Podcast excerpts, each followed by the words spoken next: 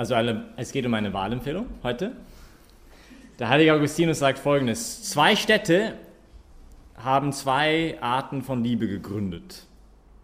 Die weltliche Stadt durch die Selbstliebe bis zur Verleugnung Gottes und die himmlische Stadt durch die Gottesliebe bis zur Selbstverleugnung. Augustinus sagt, es gibt zwei Städte. Es gibt die Stadt der Welt, die Stadt des Egoismus, die hinreicht bis zur Verleugnung Gottes. Und dann gibt es auf der anderen Seite die Stadt Gottes, die hinreicht sogar bis zur Selbstverleugnung. Und es geht um eine Wahl, in welche Welt wir leben wollen.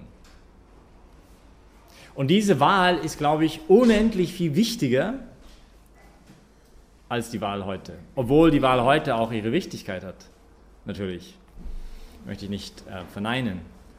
Und ich, ich denke, dass gerade die Dreifaltigkeit uns vor diese Wahl auch irgendwie stellt. Also wenn wir wirklich begreifen, wenn wir uns wirklich bewusst werden als Christen, was es eigentlich heißt, wer die Dreifaltigkeit eigentlich ist, dann werden wir vor diese Wahl gestellt. Nicht? Dann geht es nicht nur um ein, um ein bisschen Gott oder ein bisschen Jesus oder so, ein bisschen Yang, nicht ein bisschen Yin, ein bisschen Yang, sondern es geht, es geht um eine Entscheidung. Für das eine oder für das andere. Und in dieser Woche oder in den letzten paar Wochen sind mir ein paar Dinge passiert, also ein, konkret zwei Dinge, die ich sehr kontrastreich empfunden habe und die mir diese Wahl nochmal vor Augen gestellt haben. Und zwar das erste war, vor ungefähr einem Monat war ich in der Metropolis von Radegund. Radegund. Sankt Radegund. Die St. Radegund ist eine Riesenstadt in diesem Land, das eine Kirche hat ungefähr so groß wie diese Kapelle.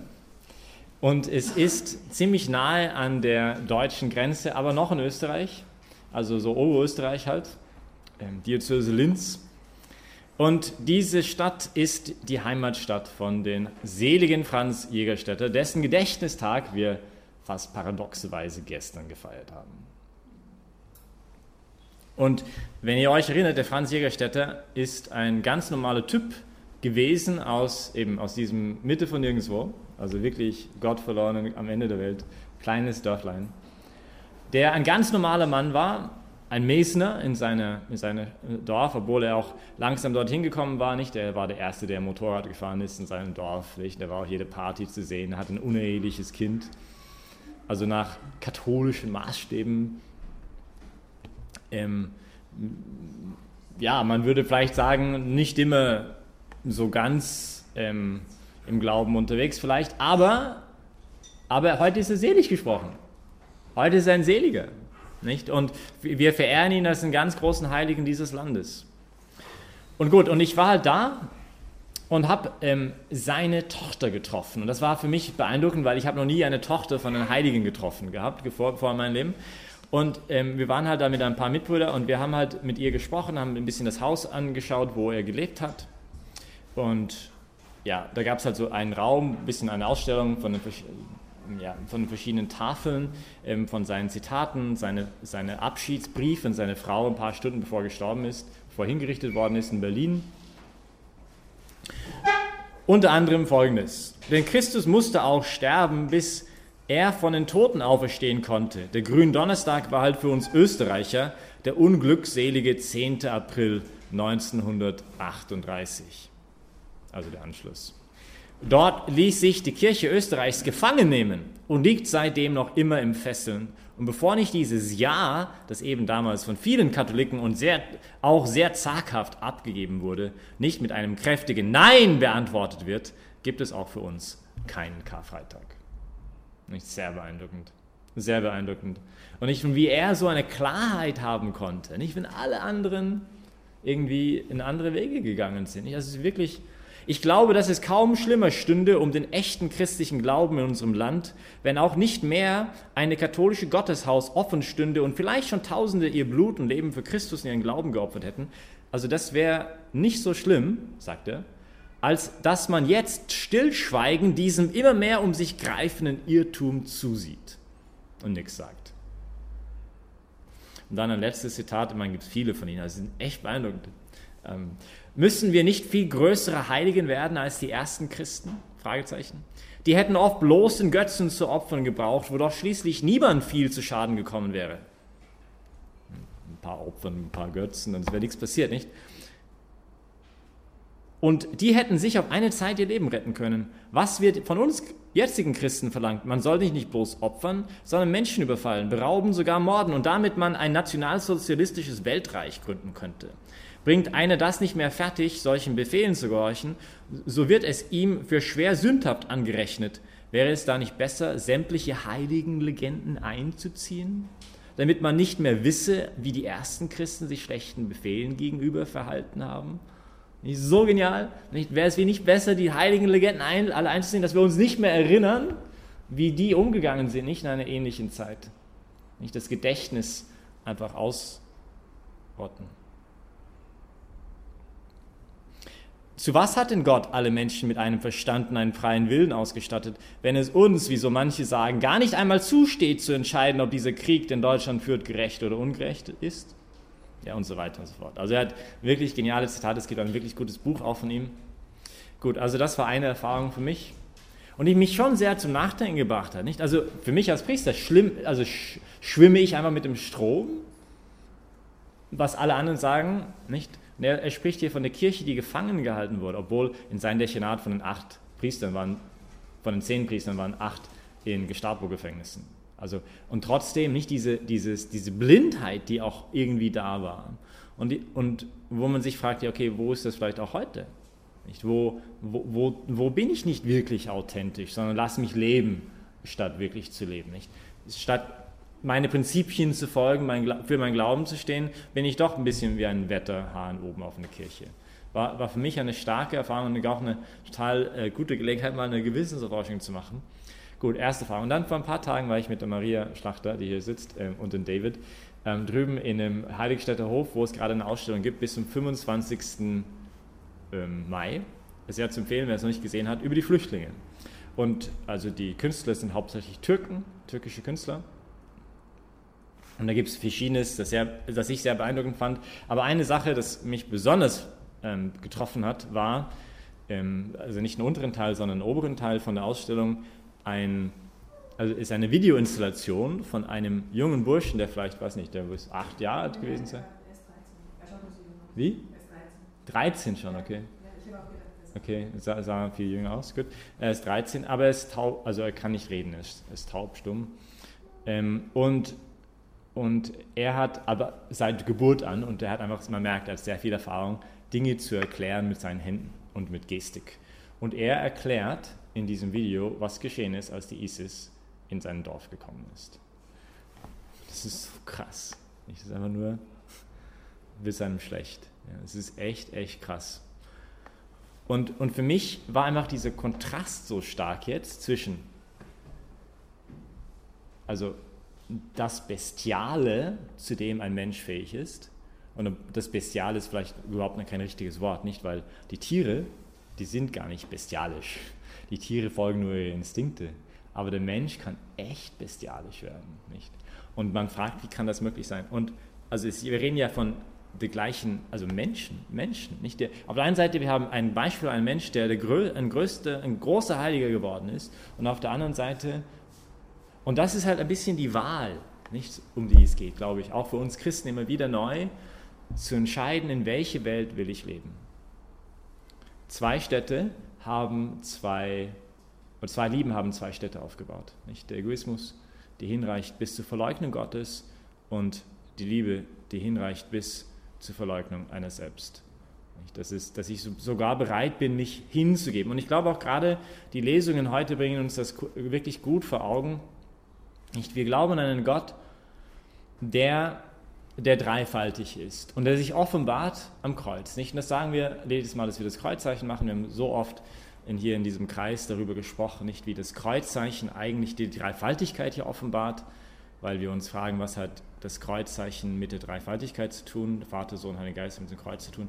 Ja, weil wir glauben, wir Christen, dass gerade am Kreuz er sich zeigt, nicht den Schleier wegnimmt, sein Herz offenbart, uns einen Moment gibt, dass wir hineinblicken dürfen in seinem eigenen Herzen, dass sogar bildhaft für uns dargestellt wird. Sie, nicht seine Seite ähm, ist geöffnet worden von diesem Speer ähm, und der, der es gesehen hat, hat es bezeugt und sein Zeugnis ist wahr. Nicht Johannes tut das sehr, sehr feierlich irgendwie darstellen diesem Augenblick, weil das Herz Gottes sich aufmacht am Kreuz.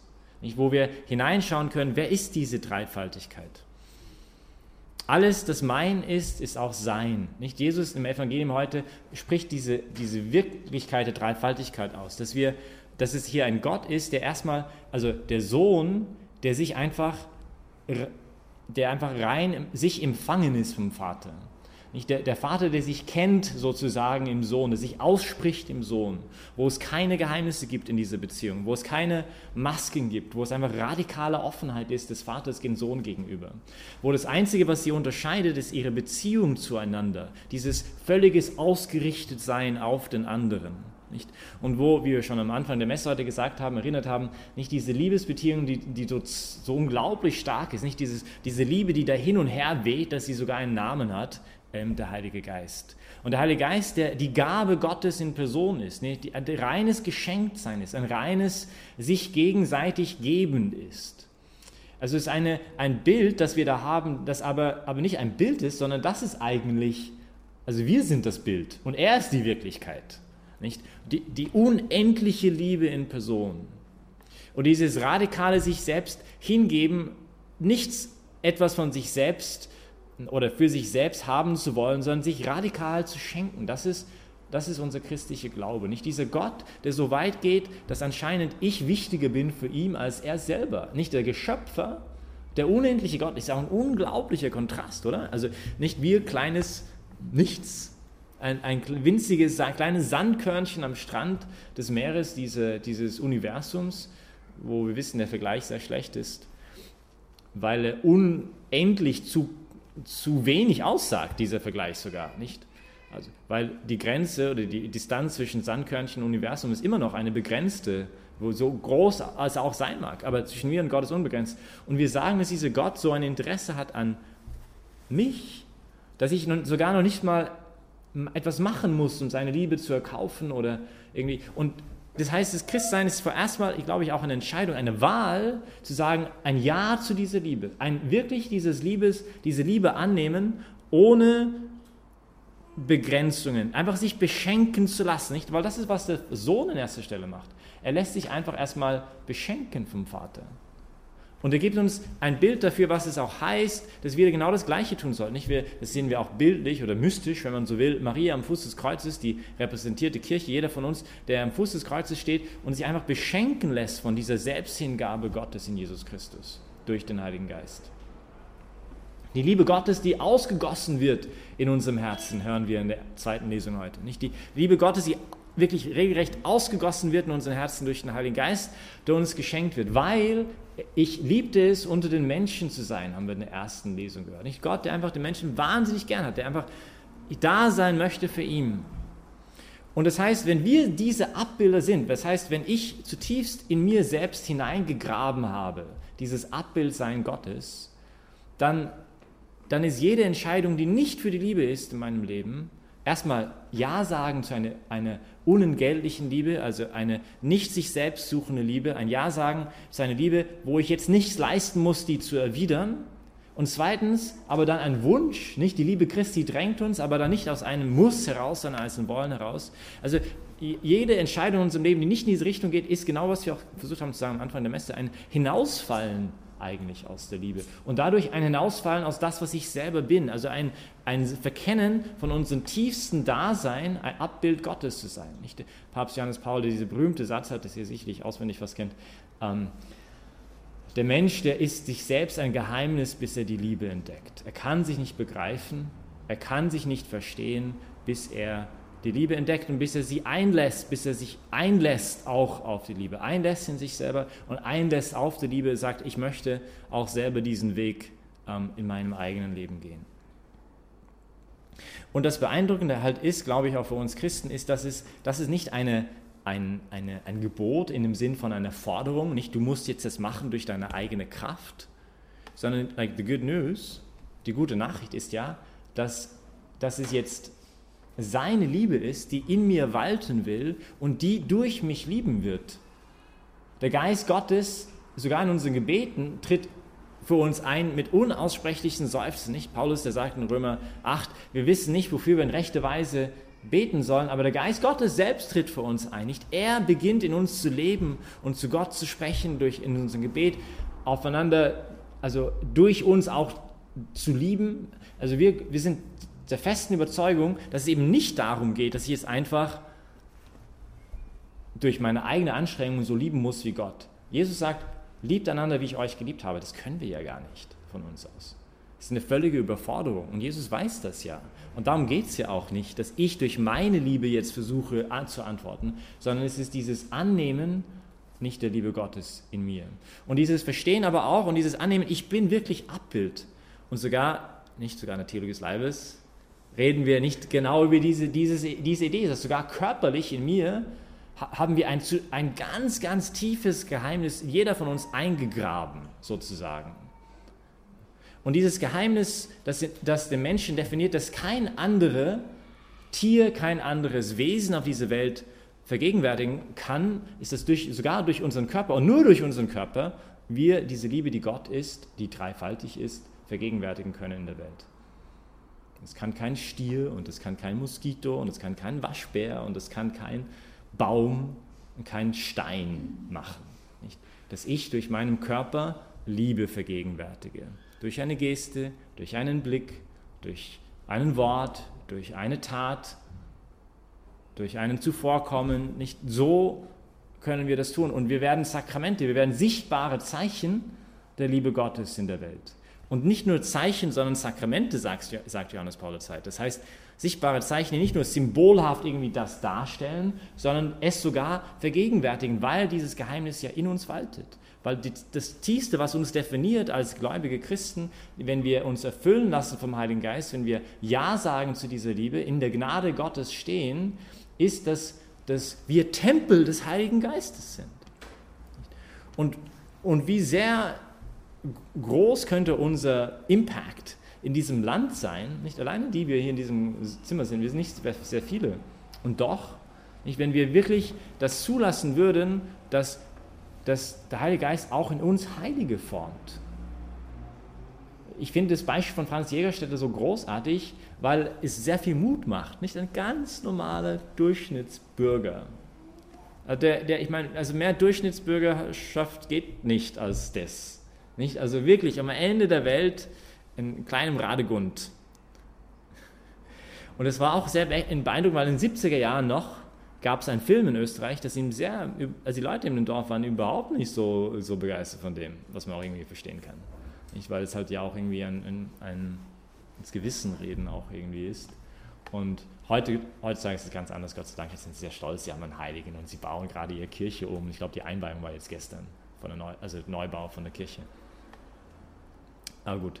Ja, also was ich euch einladen möchte und mich selber, ist, dass wir ähm, ein dickes, fettes, großes Ja sagen zur Liebe und ein dickes, fettes, großes Nein zur Belanglosigkeit und Mittelmäßigkeit und durch ein Leben dümpelt irgendwie äh, uns da daher wursteln, äh, so ein Leben, das ähm, nichts Schlimmes macht, wirklich, aber auch nichts wirklich Großartiges.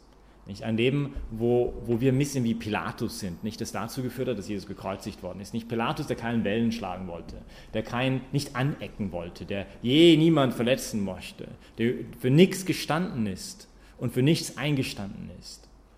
Dass wir Menschen sind, die, die sich wirklich, die überzeugt sind von ihrem Glauben nicht? und die dazu stehen und stolz darauf sind und, und nicht jetzt überheblich sind, natürlich, weil das wäre total wieder der Gegenspruch der Liebe, aber aus der Liebe heraus sich entscheiden für die Liebe, für Gott, für, für ihre Nächsten, ähm, für die Liebe in den Worten, in den Taten, in unseren Gesten, in alles, was wir tun. Nicht was für ein Lichtstrahl könnte aufstrahlen der Welt. Nicht, dass es nicht das tut, durch auch euch natürlich.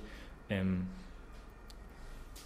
und ich durfte jetzt in den letzten, also zwölf Jahre hier in Österreich Eroberer sein von unserer Gemeinschaft hier. Und ich habe jetzt ein bisschen für mich einen Rückblick gemacht und auch so überlegt, also wie viele Menschen mich inspirieren, nicht auch von euch, total beeindruckend. Das finde ich auch sehr schön. Aber zugleich glaube ich, es gibt so viel mehr Potenzial. Nicht? Also wir können noch so viel tiefer gehen.